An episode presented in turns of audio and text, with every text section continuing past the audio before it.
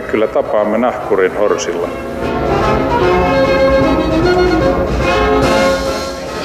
Mä sanoin, että minä juon nyt kahvia.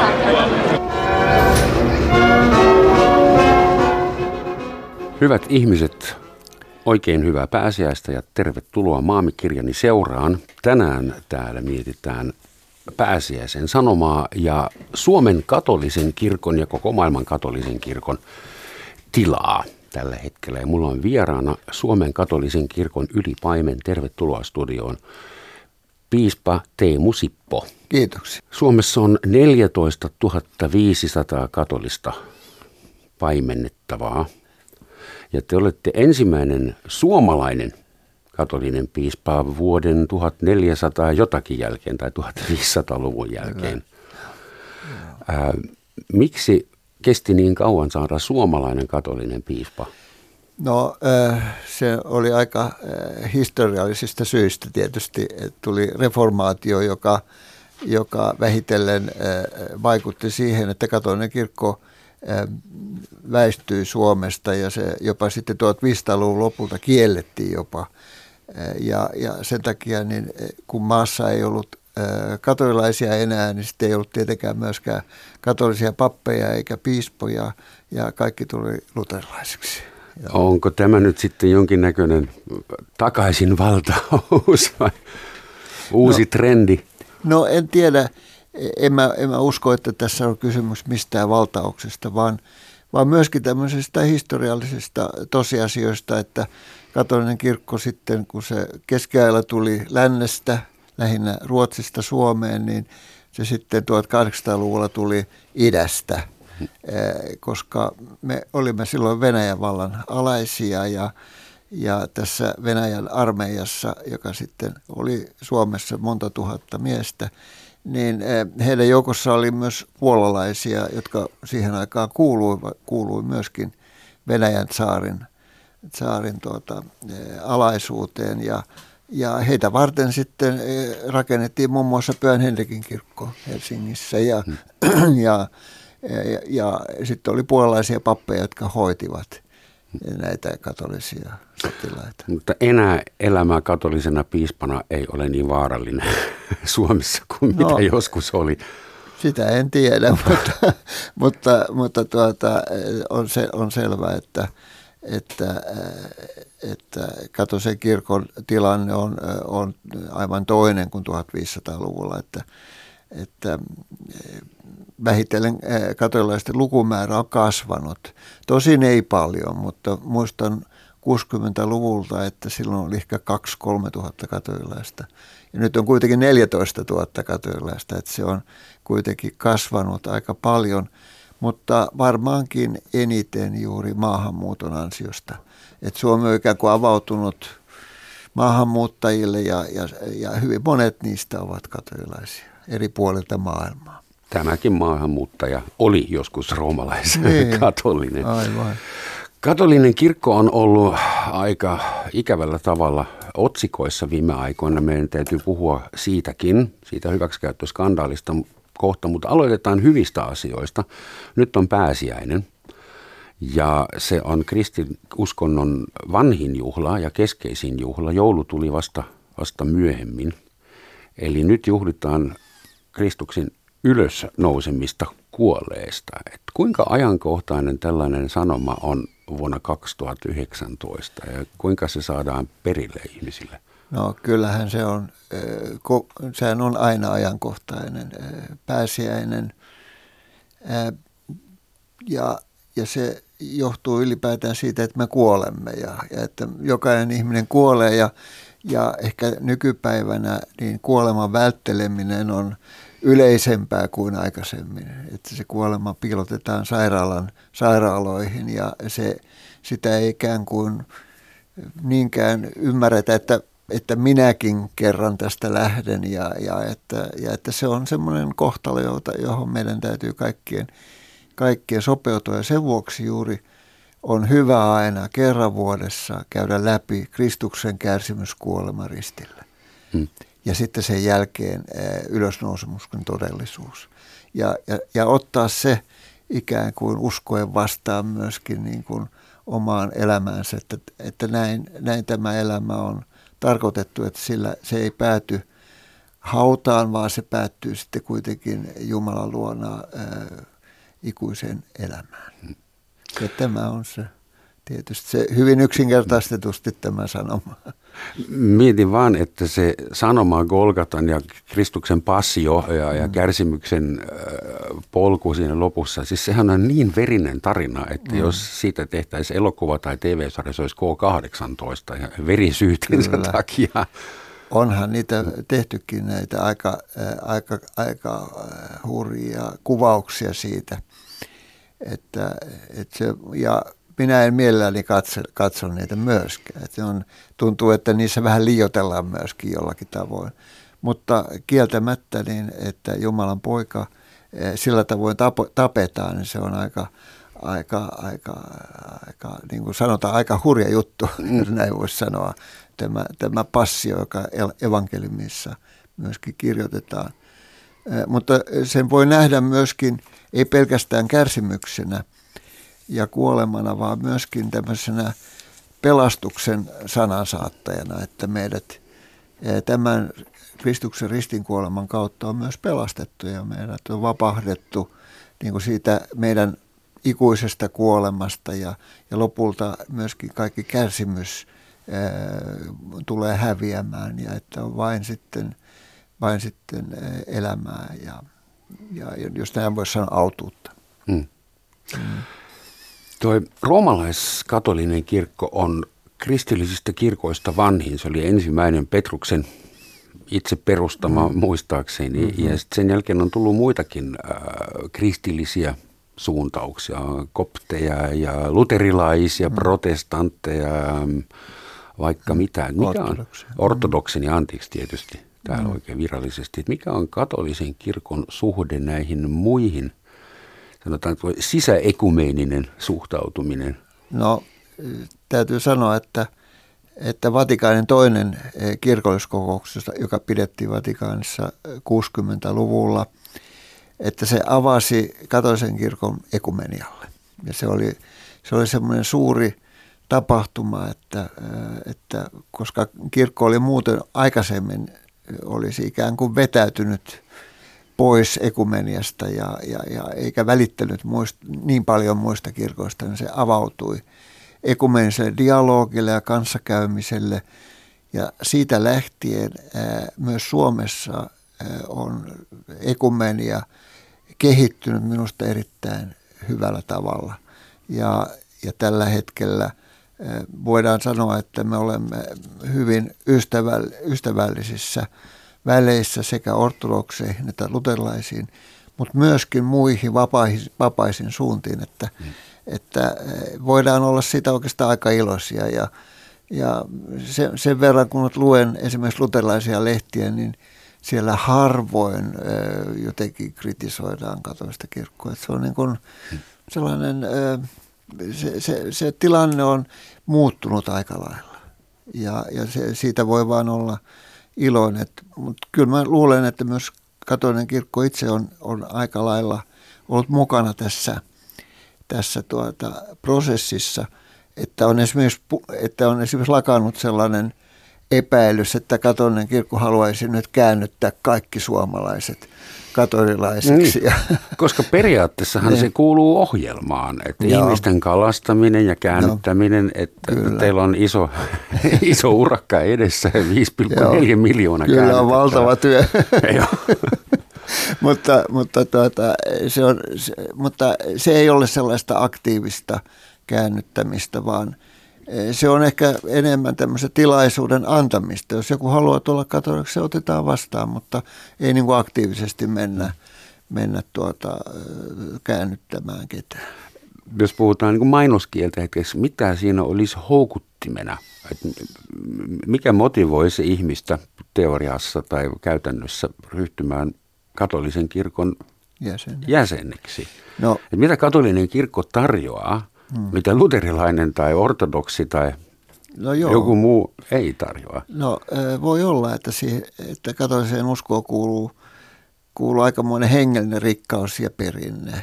Tämä, nämä ovat varmaan kaksi asiaa ja, Ja, ja kerran mä kuulin myöskin, myöskin melkein niin kuin, ikään kuin vitsinä melkein, että, että oli suuri joukko ihmisiä, jotka väittivät, että ovat katolilaisia, niin sitten, sitten se kyseinen pappi, joka sitten hoiti sitä ryhmää, hän sanoi, että, että olette katolilaisia, jos, jos te tiedätte kuka on, kuka on isä maan päällä ja kuka on äiti taivaassa.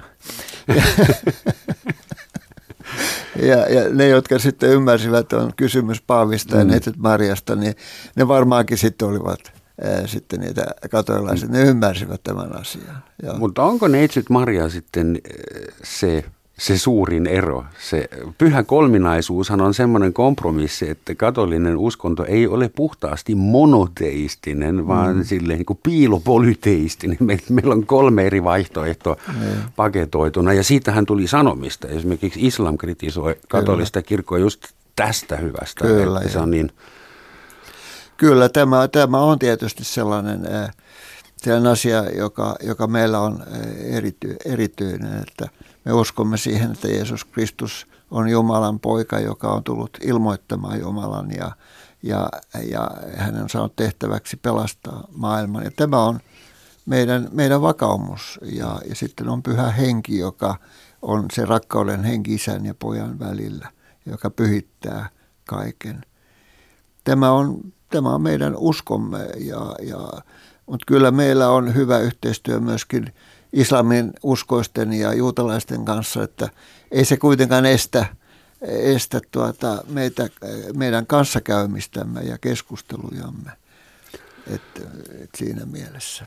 Onko katolinen kirkko, vielä yritän hahmottaa sitä eroa, onko katolinen kirkko sitten spirituaalisempi kuin luterilainen? Onko luterilainen uskonto ja niin maalistunut, että se on niin arkistunut vai?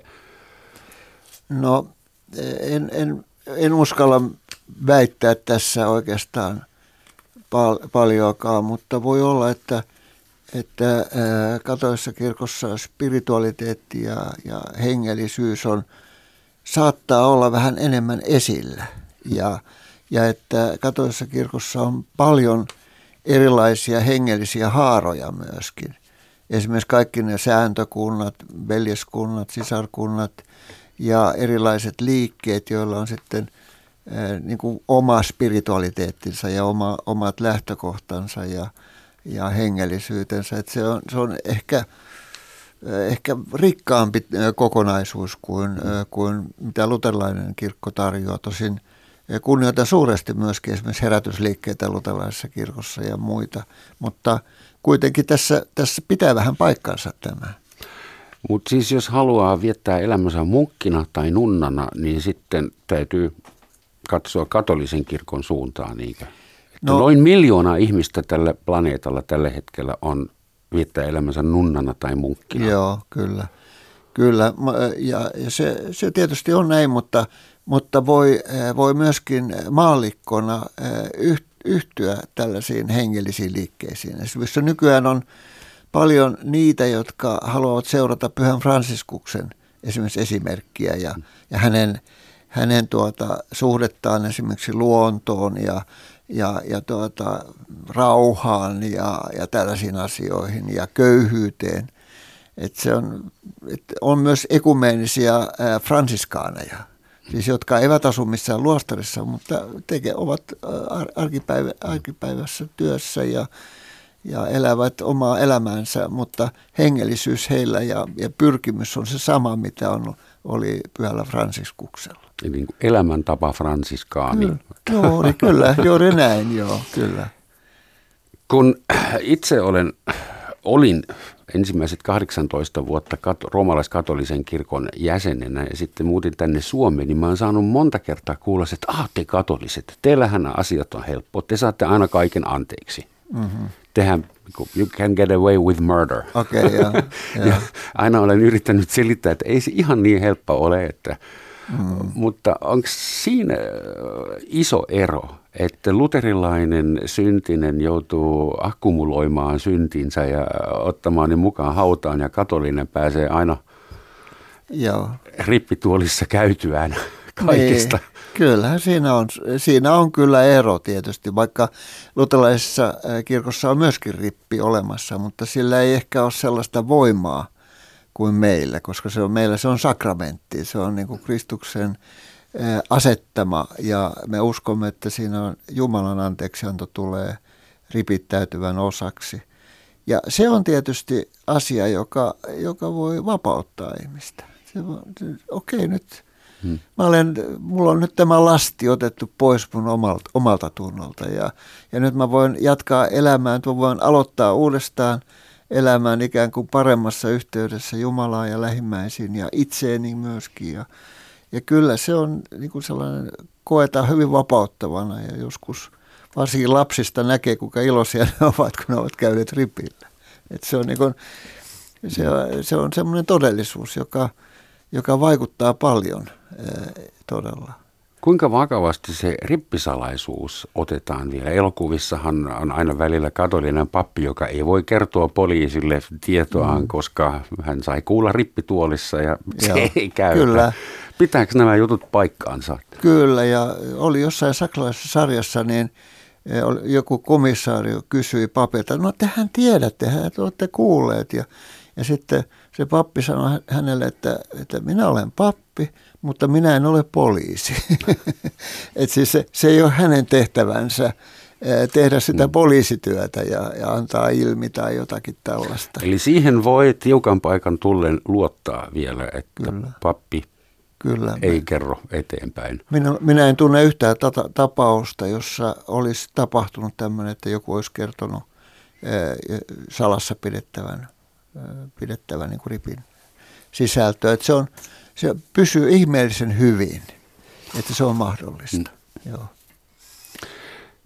Nythän on pääsiäinen ja eilen muutamia tuhat vuotta sitten Jeesus nousi ylös kuolleesta jos miettii sitä keskushahmoa, tai siis hän on poika, yksi mm, kolmesta keskushahmosta, kyllä, niin millainen radikaali Jeesus oli silloin, koska hän, hän oli niin osittain poliittinen hahmo, hän oli kapinallinen, hän mm. Äh, keräsi verta nenästään ja niin. sai sitä myös runsaasti. Joo ja hänestä on tullut semmoinen kilttihahmo, joka on niin mummon seinällä, tämmöinen parrakas, hyvännäköinen, niin. nuorehko mieshenkilö. Eli millainen Joo. Jeesus Joo. on tänä päivänä? Joo, siis. Olisiko hän ympäristöaktivisti tai niin. mitä hän tekisi? Kyllä, kyllä hän on myöskin evankeliumin mukaan hyvin monipuolinen ihminen ja, ja hänen saarnansa ovat hyvin koskettavia ja – ja, ja, tuota, ja, ja hänellä oli jokaiselle joku hyvä sana ja, ja myös vaatimuksia, jotka joskus ylitti niin kuin ihmisten kyvyt ja, ja, ja, ja niin poispäin. Mutta sen takia hänestä on ikään kuin vaikea tehdä kuvaa myöskään. Ja, mutta on 1800-1900-luvun, 1800-luvulla ja 1900-luvun alussa on jonkinlainen ikonimainen Kristus, joka on hyvin lempeä ja, ja, ja sellainen äh, rakastava ja usein on sydän myöskin on liitetty sitten näihin kuviin. Mutta se, se on vain yksi kuva Jeesuksesta, koska äh, Jeesus oli myös se, joka ruoskalla ajoi, ajoi tuota kauppiaita pois temppelistä. Niin. Ja, ja, ja, ja hän saattoi äh, myöskin vihastua ja suuttua, ja, mutta, mutta ennen muuta hän – kyllä hän oli myöskin hyvin rakastava ihminen, esimerkiksi lapsia kohtaan ja, ja, ja, ja, ja monia syntisiä kohtaan, jotka kohtasi, jotka hänettä, ja sairaita kohtaan, jotka hän kohtasi, että, että hänellä oli sydäntä ihmisille. Kyllä se on, se on ilman muuta selvä, mutta, mutta hänellä oli myöskin omat vaatimukset ja se, se, tekee, sitä, se tekee Jeesuksesta todella niin kuin toisenlaisen kuin mitä, mitä yleensä niin kuin ihmisillä saattaa olla mielikuvia hänestä. Hmm. Siis kaikki abrahamilaiset uskon, eli juutalaisuus, kristinusko ja islam, mehän ollaan serkkuja. Mm. Tullaan suurin piirtein samalta maantieteelliseltä Kyllä. paikalta, missä on paljon lampaita ja missä on kuumaa ja niin. kuivaa ja joo, vähän naisia. Joo.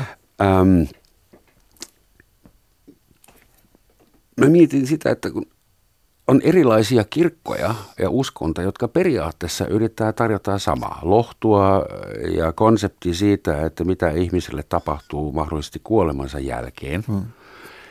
Ää, isot firmat usein fuusioituvat, mm-hmm. koska Joo, pystyvät näin hoitamaan markkina-alueet paremmin. Niin Joo. Et miksei maailman suurimmat uskonnot, jotka on kuitenkin aika lähellä toisiaan, mm fuusioituisivat vai onko, onko se tärkeää, että tarjotaan koko kirjo, että kristin usko, uskontoja, siis mahdollisuuksia on toista kymmentä Suomessa Joo. tarjolla? Kyllä, kyllä ilman muuta tämä on suuri kysymys ja, ja nyt vasta nykyaikana on alettu käydä keskustelua myös maailman uskontojen välillä, erityisesti islamin ja, ja kristinuskon välillä – ja, ja myöskin juutalaisuuteen on nyt aivan toisenlainen suhde kuin joskus aikaisemmin. Että siinä on tapahtunut nyt viimeisen, viimeisien kymmenien vuosien aikana aikamoinen kehitys. Ja, ja löydetään paljon samankaltaisuutta ja, ja yhteisymmärrystä. Ja tällä on niin kuin monenlaisia, monenlaista merkitystä ihan ihmisten välillä ja sitten – kansojen keskuudessa, että me voimme olla ystäviä keskenämme, että me voimme luottaa toisiimme. Nythän meillä on käynnissä maailmanlaajuisesti aika ongelmallinen kysymys islamin uskoista ja, ja sitten kristittyjen välillä noin yleensä, että, että on paljon äh, tällaista niin kuin ääri-islamislaisuutta, joka, jolla on aika äh, rumat kasvot oikeastaan. Hmm. Ja sen takia – on, on minusta äärettömän tärkeää juuri tämä yhteydenpito. Ja viime aikoina Paavi Franciscus on vierailut aika monessa islamilaisessa maassa ja tavannut siellä hallitusta ja näitä islamilaisia oppineita. Ja hänet on otettu hyvin ystävällisesti vastaan. Ja, ja minusta tämä on niin sellaista rauhantyötä, jota jota nyt erityisesti eh, kaivataan ja tarvitaan. Koska eh, jos, jos islamin uskoiset ja kristityt ovat rauhassa keskenään, niin silloin se vaikuttaa myös koko maailman rauhaan, koska niillä on kuitenkin niin suuri merkitys eh, kaiken kaikkiaan. Tämä niin kutsuttu skabahan on tuhat vuotta vanha ja Joo. alkoi ristiretkillä ja kyllä, maureilla Espanjassa. Kyllä, kyllä. Mutta vielä ei olla niin pitkällä, että kaikki uskonnot sanois ääneen, että mehän etsitään kaikki samaa. Niin vielä ollaan siinä vaiheessa, että toiset väittävät, että meidän Jumala on oikea ja teidän Jumala on väärä. Ne, ja, aivan. Että jos lähdetään siitä, että on Joo. yksi Jumala, niin Kyllä. on eri tapoja etsiä. Kyllä, ja, ja tämä on vain todellisuus, joka, joka täytyy hyväksyä. Me kristityt uskomme Jeesukseen Kristukseen ja, ja sitten islamin uskoiset uskovat siihen, mitä Muhammed on ilmoittanut ja, ja sitten mm. juutalaiset, mitä Mooses on määrännyt ja näin poispäin. Valitettavasti meillä on näitä erilaisia, erilaisia käsityksiä ja, ja, ja, ja, ja, ja totta kai kristityt, me, me uskomme siten, kun kirkko opettaa tai, tai niin kuin kristinusko opettaa, raamattu on meille pyhä kirjoitus ja, ja, ja, ja näin. Ja, ja sitten vastaavasti myös toisilla on omat, omat tuota ajatuksensa. Mutta kuitenkin väitän, että jonkinlaista yhteisymmärrystä on nyt enemmän kuin aikaisemmin. Ja varsinkin juutalaisuuteen, su, juutalaisten suhteen niin on paljon niitä, jotka katsovat myöskin Kristukseen jollakin tavoin ikään kuin Messiaan. Kristushan on hyväksytty profeetta juutalaisten niin. keskuudessa ja ainoa nainen, jota Koranissa mainitaan nimeltä, on Maria. Maria. Kyllä. Joo, se on mielenkiintoista. Jeesuksen äiti. Kyllä, se on hyvin mielenkiintoista. Joo. Puhutaan skandaalista, jos sopii. Mm, se on joo, pakko joo. hoitaa, että se ehkä Suomessa katolinen kirkko ei ole aiheuttanut vielä Ei tämän, tämän tyyppisiä seksuaalisia hyväksikäyttöotsikoita, mutta mistä se teidän mielestä johtuu? Että onko se joku rakenteellinen juttu? No, että sitä, totta kai seksuaalista hyväksikäyttöä esiintyy missä tahansa joo, yhteisössä, mutta katolinen kirkko nyt on erityisen paljon myös struktuurinsa takia. Mm, joo, sitä on, sitä on esiintynyt katolisessa kirkossa ja, ja suurin syy tähän esiintymiseen niin laajassa mitassa on, on siinä, että, että on salattu näitä, näitä tapauksia hmm. ja ettei niitä ole käsitelty niin kuin kunnollisesti ja, ja myöskin avoimesti. Ja, ja, ja sen takia ne ovat jääneet, sen takia niitä on, on niin hirveän paljon, koska sitten joku, joku henkilö, joka on käyttänyt hyväksi lapsia jossakin, siirretään muualle ja hän käyttää sitten uusia lapsia hyväkseen ja niin mm. poispäin. Että se on niin kuin, tämä on ollut sellainen suuri ongelma. Tietysti on pelätty skandaaleja ja, ja, tuota, ja, ja on haluttu suojella sitten myöskin ihmisiä ja näin, mutta, mutta se on kuitenkin osoittautunut vääräksi ja, ja nyt, nyt viime aikoina on annettu ehdottomasti se, sellaiset säädökset, että niitä ei saa salata. Ne täytyy sanoa, se on piispojen velvollisuus ottaa, tarttua näihin asioihin ja, ja, ja tuota, otettava yhteyttä jos, myöskin valti, siis viranomaisiin, poliisiin ja niin mm. poispäin, että ne tutkitaan ja, ja, ja, tota, ja tämä on nyt sellainen käytäntö, mikä minusta on minusta vaikuttaa erittäin hyvältä. Et siis mm. ei, se ei käy enää, että, että salataan näitä asioita. Se piispo, joka salaa, niin hän, hän panee, hän tota, kyllä vaarantaa oman virkansa myöskin sitten. Mietin sitä, että kirkolla, kaikilla kirkoilla mm. ja erityisesti eritoten katolisella kirkolla on aina ollut vaikea suhde ihmisen seksuaalisuuteen. Mm. Kun ihmiset on semmoisia, että me tehdään se kuitenkin, meitä ei voi estää, kieltää voi, mutta me tehdään kuitenkin Joo. sitä, mitä on pakko tehdä. Eli semmoinen tavallaan epärealistinen tapa suhtautua ihmisen perusbiologiaan. Että miksi jos me, meitä on kerran luotu Jumalan kuvan mukaisesti, niin minkä takia tuo seksuaalisuus on niin vaikea juttu? Sekä perheessä, kotona, homoseksuaalisuus ja sitten kun skandaalit on asia erikseen. Joo, okay. et, et miksei kirkko voisi olla positiivinen suhteessa seksuaalisuuteen? Joo, mä sanoisin näin, että, että kirkko on periaatteessa hyvin positiivinen seksuaalisuuteen. Lisääntykää lukee jossain. Joo, nimenomaan. Ja, ja että se on, se on, seksuaalisuus on myös Jumalan lahja ihmiselle. Että se, on, että se täytyy varmasti nähdä näin, mutta, mutta sitten on, on kysymys siitä vain, että milloin ihminen käyttää väärin sitä seksuaalisuutta. Ja, ja tuota, jolloin esimerkiksi toista ihmistä ei kunnolla kunnioiteta esimerkiksi. Taikka sitten käytetään jotakuta ihan puhtaasti hyväksi, esimerkiksi lapsia tai, tai sitten, että on monia erilaisia tapoja, jolloin, ihmisen täytyy suojella itseään ja toisia myöskin seksuaalisuudessa. Mm. Että ihminen on siinä mielessä aika herkkä olento, erityisesti tällä alueella ja, ja tietysti siinä on sitten kysymyksessä myöskin perheen ykseydestä ja, ja sitten avioliiton – siitä pysyvyydestä ja, ja, ja niin poispäin, että nämä on, nämä on sellaisia asioita, joita, joita, joita on pakko jollakin lailla ikään kuin myös sanallisesti ilmaista ja, mm. ja, ja tuota, sitten, ne, sitten ne voi tulla niin kuin vaikeaksi joillekin ihmisille, joille, joille, joille sitten on ongelmia näissä asioissa, mutta, mutta varmaa tietysti on se, että – niin paljon kuin se on Jumalan lahja, niin kuitenkin tätä lahjaa täytyy eh, käyttää varoen ja, ja, ja, ja, ja, ja tuota, eh, ihmisen täytyy jollakin lailla osata myöskin estää eh, monenlaista, mikä hänen mielessään nyt sitten olisi mukamas hyvä. Itse kontrolli. Itse kontrolli, joo. Kyllä se, musta tuntuu, että se on, se on joka tapauksessa niin kuin jotakin tärkeää myöskin yhteiskunnallisella tasolla.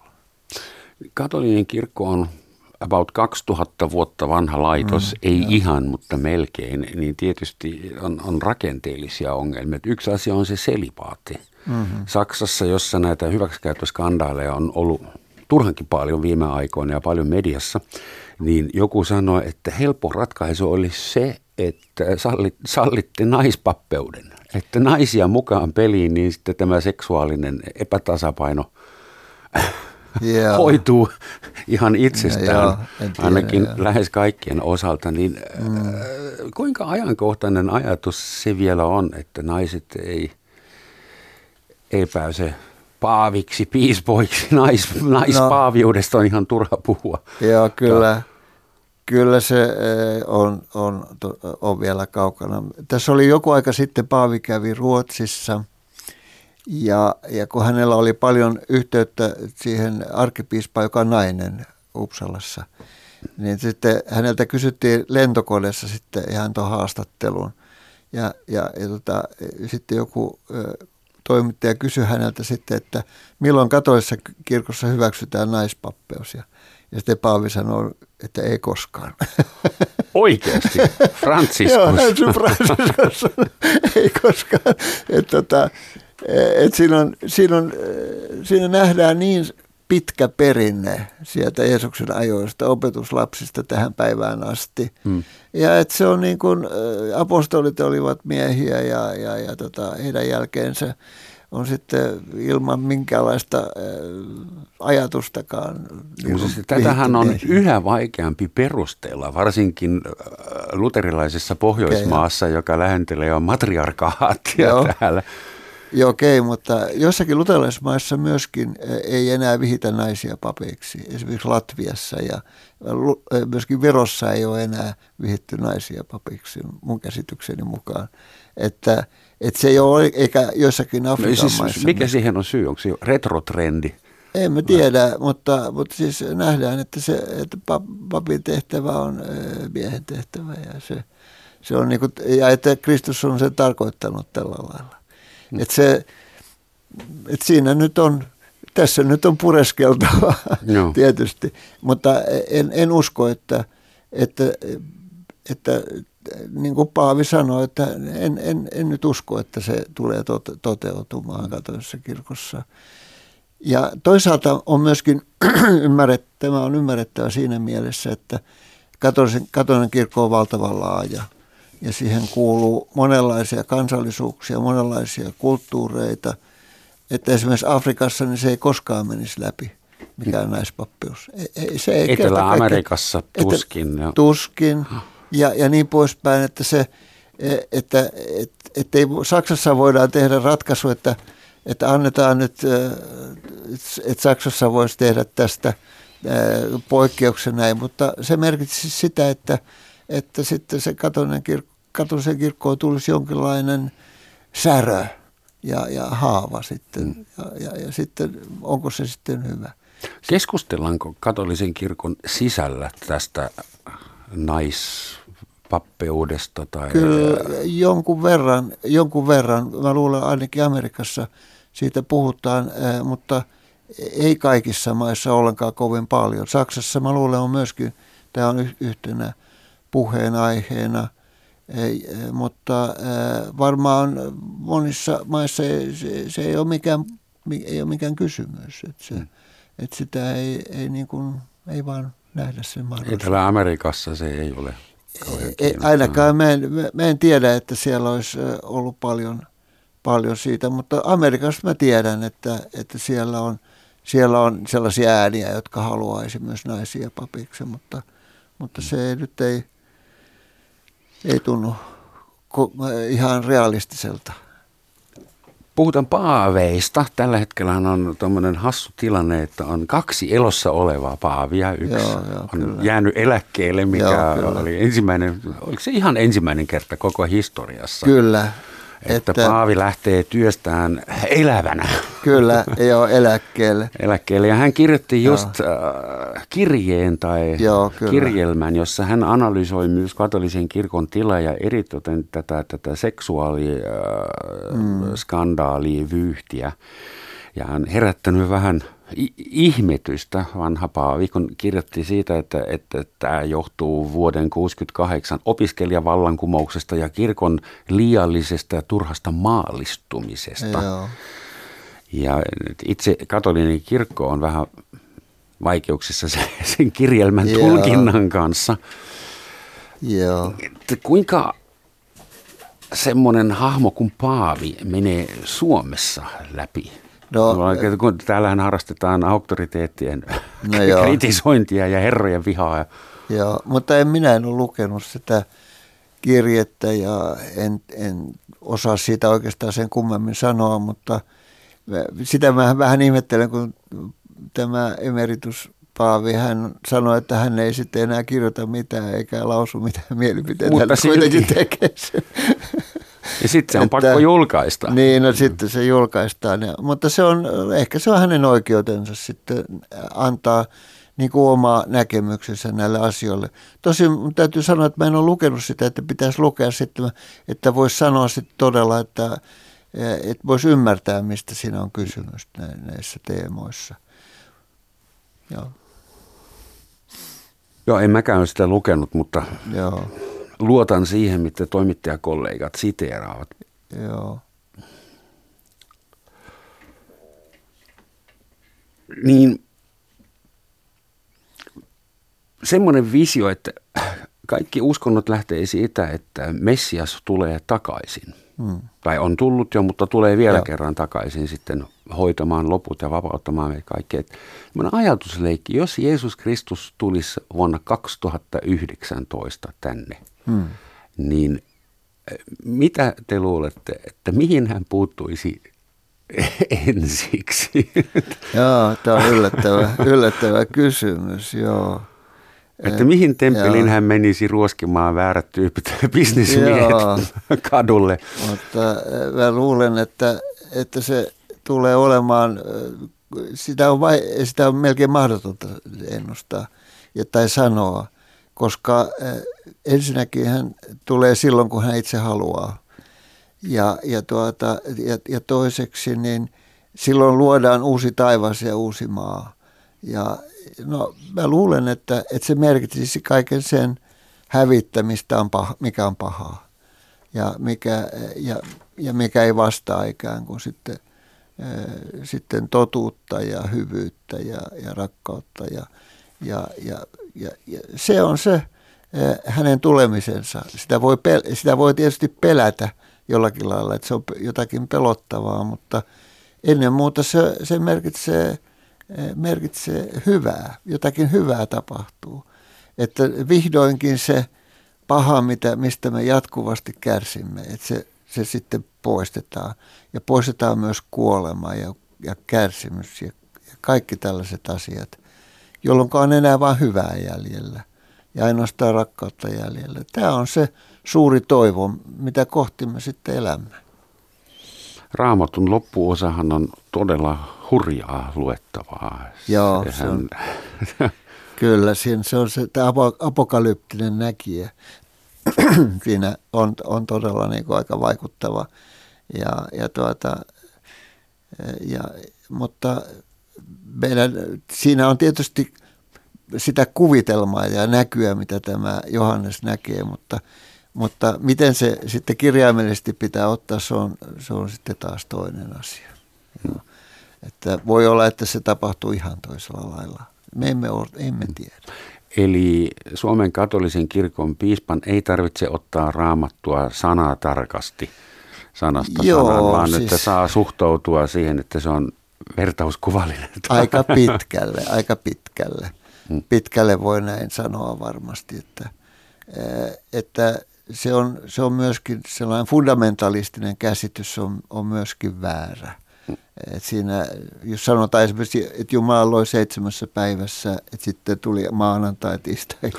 Että se on niin kuin, se, se ei kerta kaikkiaan emme voi, me, me, meidän järki ei riitä sellaiseen, sellaiseen kirjaimellisuuteen. Et se, kun tiedetään, että se on miljoonia vuosia. Aika monen kestänyt. järki riittää just siihen, siihen joo, esimerkiksi joo. että seitsemän Joo. päivän aikana ja kaikki dinosaurusten luut on feikkiä, joku on laittanut. Ei. Joku paha. Siis maailmassa on viitisen tuhatta äh, teidän kollegaa, katolista piispaa. Mm, joo. kun te tapaatte esimerkiksi etelä-amerikkalaisia kollegoita, afrikalaisia, aasialaisia, mm. filipiniläisiä, niin Joo. millaisia näkemyseroja Suomen piispalla ja muilla piispoilla voi olla? Kuinka, kuinka homogeeninen porukka tämä joo. piis, piispan Piisp- luokka on? Luonne, joo. Mistä no, te riitelette keskenään? No äh, joo, se on mielenkiintoinen kysymys. Meillä – Tietysti meitä yhdistää se piispuus ja me olemme kanssaveljiä, jos näin voisi sanoa. Et me, me olemme veljiä keskenämme. Ja, ja se on semmoinen suuri yhteinen asia ja, ja meillä on myös yhteiset tehtävät ja ää, piispoina. Mutta sitten se maiden ja hippakuntien erilaiset tilanteet ää, sitten johtavat siihen, että meille ei ihan kaikessa ole aivan yhteistä näkemystä, että – jos ajattelen esimerkiksi jotakin filippiiniläistä piispaa, joka, jonka hippakunta on ehkä, saattaa olla miljoona, miljoona ihmistä. No sitten se on jo aivan erilainen tilanne kuin meikäläinen, joka on 14 000 jotain. Ja, ja sitten toisaalta siis te yhteiskunta, joka on sellainen kuin se on, niin se, se myös antaa niin kuin ihan erilaiset, erilaiset tuota, vaatimukset ja haasteet kuin mitä meillä on että Filippiinillä ei tarvitse paljon niin kuin ekumeniaa harrastaa ehkä. Siellä on kaikkea, ei muita ole. ei ole muita kuin, kuin katoilaisia suurin piirtein. Ja, ja, ja niin poispäin, että, se, että siinä mielessä niin on, on hyvin, hyvin tuota, erilaiset tilanteet. Mä olin synodissa tuossa muutama vuosi sitten, jossa keskusteltiin avioliitosta ja perheestä ja, ja mä istuin yhden nigerialaisen piispan vieressä, joka, joka aina rupesi hurraamaan silloin, kun joku sanoi hyvin jotain vanhoillista ja, ja ankaraa. Ja mä, se suorastaan häiritsi jollakin mm. tavoin siinä. Et se, oli, se oli tällainen huomio, että kuinka eri lailla voidaan nähdä asioita. Ja, ja tuota, kuinka se erilainen tilanne sitten aiheuttaa erilaisia äh, katsomuksia. Mihin katolinen kirkko Suomessa, kenen kanssa Suomessa katolinen kirkko joutuu äh, vastakkain välillä? Vastakkain, Millaisia? Joo. No äh, voi olla, että, että joutuu niin kuin vastakkain ehkä sellaisen ajatuksen, äh, sellaisen ajatuksen kanssa, että, että, että uskonto on, niin kuin, on jotakin rajoittavaa tai jotakin eh, haitallista tai eh, jopa vaarallista. Ja että, ja että hyväksytään julkisuudessa ainoastaan se ajatus, että ei ole mitään uskontoa. Että siis kaikki uskonnot ikään kuin pyhitään siitä julkisuudesta pois ja, mm. ja, tai pidetään sitä jo, jollakin lailla kuitenkin niin kuin, vääränä, että esimerkiksi lauletaan kevätvirttä tai jotain. Se on niin kuin se on pahaa. Niinkö? Joo, kyllä ainakin jotkut väittää näin. Ja, ja, ja varsinkaan sitä yhtä säkeistöä, missä puhutaan Jeesuksesta Kristuksesta. että, tota, että on sellaista ajatusta ja se, mä luulen, että tämä on yksi sellainen asia, että, että, että pitäisi nähdä uskonto ensimmä, ensiksi – positiivisena voimana, jotakin hyvänä, joka, joka pyrkii hyvään ja, ja joka, joka kantaa tätä yhteiskuntaa ja, ja joka, on, joka on tärkeä ihmisille ja heidän hyvinvoinnille. Että minusta se olisi, se olisi se ajatus, mikä on ennen muuta. En mä puhuisi muista uskonnoista tai muista kirkoista oikeastaan mitään tässä vaiheessa. Ja tämä meidän niin kutsuttu yhteiskuntahan on viimeisen 20 vuoden aikana keksinyt itselleen kännykät, mm. äh, kosketusnäytöt, selfiet, äh, ylenpalttinen viestiminen, sosiaaliset mediat äh, ja kaikki. Että millä tavalla toi on vaikuttanut ihmisten spirituaaliseen elämään. Meinaan, että, että nyt kuollaan vielä vähemmän ja ollaan vielä upeampia ne. ja niin. sekunnin murto-osassa jakaudutaan. Joo koko maailmalle, niin kun, äh, onko se se maallistuminen, josta esimerkiksi Benediktus 16 kirjoittaa? Että... Voi olla, että tässä on sellaista pirstaloitumista, että, että ihminen voi vajota siihen oman kännykän maailmaan kokonaan ja, ja sitten jättää ikään kuin tämmöiset äh, ihmissuhteet vähemmälle, että, että ei enää että on näitä Facebook-kavereita, mutta ei ole sitten oikeita kavereita, siis oikeita ystäviä, joihin voi sitten luottaa ja, ja, ja jo, joita voi tavata ja joiden kanssa voi olla ja, ja harrastaa. Tämä on se, tässä on se, se ongelma, mikä, mikä liittyy, liittyy tähän ylipäätään niin kuin meidän yhteiskunnan elämään ja myöskin uskontoon, että, että meillä on kuitenkin se messu, joka, joka sitten mm. yhdistää ihmiset, mutta se on niin kuin face to face. Hmm. Semmoinen ehkä hypoteettinen kysymys jälkiviisaudella. Mm. Kun katolisesta kirkosta tuli maailman suurin uskonto 1,3 miljardia jäsentä, jopa vähän yli, että Joo. katolinen kirkko on erittäin suuri työnantaja, organisaatio, omistaa upeita kiinteistöjä mm. joka mantereella, Joo. vanhoja semmoiset.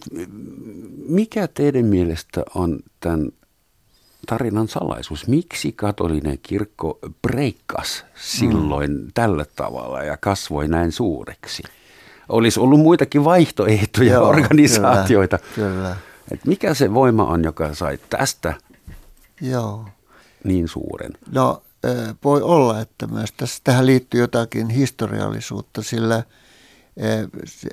silloin kun kristinusko oli ihan, al, ihan alkamassa, niin – niin oli Rooman valtakunta ja, ja, ja, ja se, se oli helppoa tehdä lähetystyötä tässä valtakunnassa, joka oli koko sivistynyt maailma siihen aikaan suurin piirtein, jos ehkä ei ole ihan totta näin, mutta kuitenkin.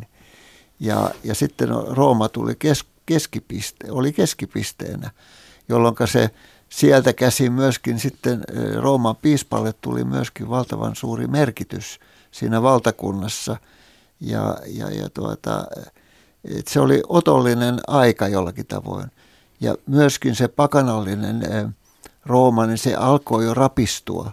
Siis se pakanuus ei enää puhutellut ihmisiä, eikä, eikä se enää ollut kovinkaan sellaista uskottavaa, se, se pakanainen uskonto. Ja sen vuoksi niin tuli kristinusko, joka joka toisin kuin juutalaisuus, se käsittää kaikki maat, kaikki kansat ja kaikki ihmiset kaikkina aikoina, niin eh, kyllä sillä oli valtava tällainen eh, dynaamisuus siinä, siinä, tota, siinä synnyssä ja, ja se on sitten eh, levinnyt ympäri maailmaa ja, ja, ja tuota, sitten vielä uudestaan on tullut lähetys, suuria lähetystyöntekijöitä – esimerkiksi 1500-luvulla niin jesuitat, jotka olivat varsinkin Aasiassa ja Etelä-Amerikassa, ovat tehneet valtavasti työtä. Että se, on, että se on kirkko todella levinnyt ympäri maailmaa.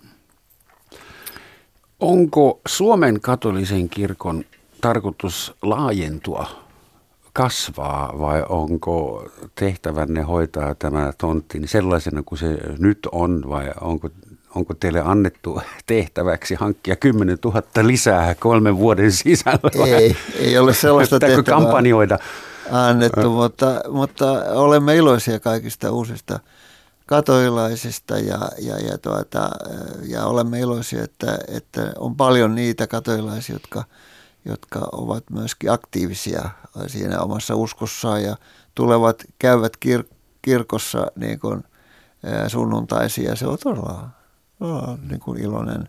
Montako katolista kirkkoa, siis ihan rakennusta Suomen maassa on ja missä ne on? No Helsingissä on kaksi kirkkoa, kaksi, jos puhutaan nyt seurakuntien kirkoista, niin se on Pyhä Henrik ja Pyhä Marian kirkko, jotka on Helsingissä. Sitten Turussa on Pyhän Birgetan ja Autoan Hemmingin kirkko, sitten on Kouvolassa on Pyhän Ursulan kirkko, Tampereella Pyhän Ristin kirkko, Jyväs, Jyväskylässä Pyhän Olaven kirkko ja sitten Kuopiossa on Pyhän Joosefin kirkko ja, ja Oulussa on Pyhän Perheen kirkko. Että meitä on kahdeksan seurakunnan kirkkoa. Kuusi enemmän kuin mitä mä olisin tiennyt. Niin just luulen, että Helsingissä kyllä. on ainoat. Ja. Pääsiäisen kunniaksi ja ohjelman loppuun, mikä on pääsiäissanoma katolisen kirkon? Ja eroako se millään tavalla muista hyvistä keväisistä sanomista?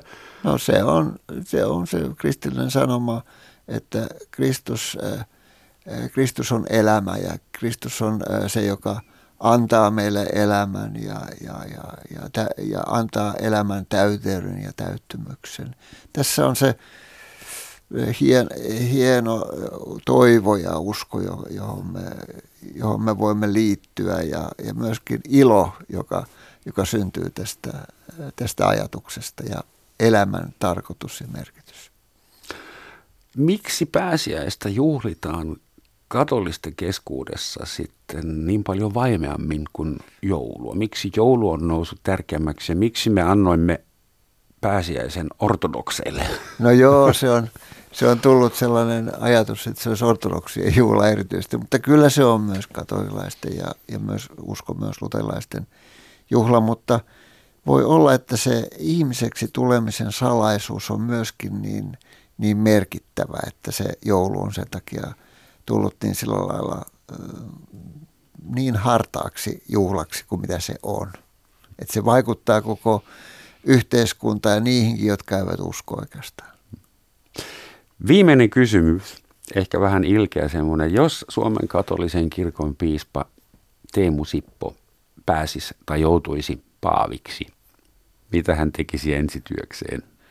No ensinnäkin en usko, että minusta tulisi paavia. Ja, ja, Koskaan ei voi tietää. ja sitten toiseksi, niin äh, kyllähän se paavin tehtävä on aina se sama, että pitää, äh, pitää äh, yllä ykseyttä ja, ja, ja, tuota, ja, ja sitä katolisen kirkon perinnettä ja yllä ja, ja tuota, sitten katsoa, mitä maailma niin kuin tarvitsee tällä hetkellä eniten. Mitä maailma tarvitsee tällä hetkellä eniten? No minun mielestä pitäisi huolehtia enemmän köyhistä, pitäisi huolehtia enemmän, enemmän tuota, ympäristöstä ja pitäisi huolehtia enemmän oikeudenmukaisuudesta ja rauhasta. Tähän on varmaan hyvä lopettaa. Suuret kiitokset Kiitos. ja hyvää pääsiäistä piispa Teemu Sippo. Kiitos. Ja hyvää pääsiäistä teillekin hyvät kuulijat.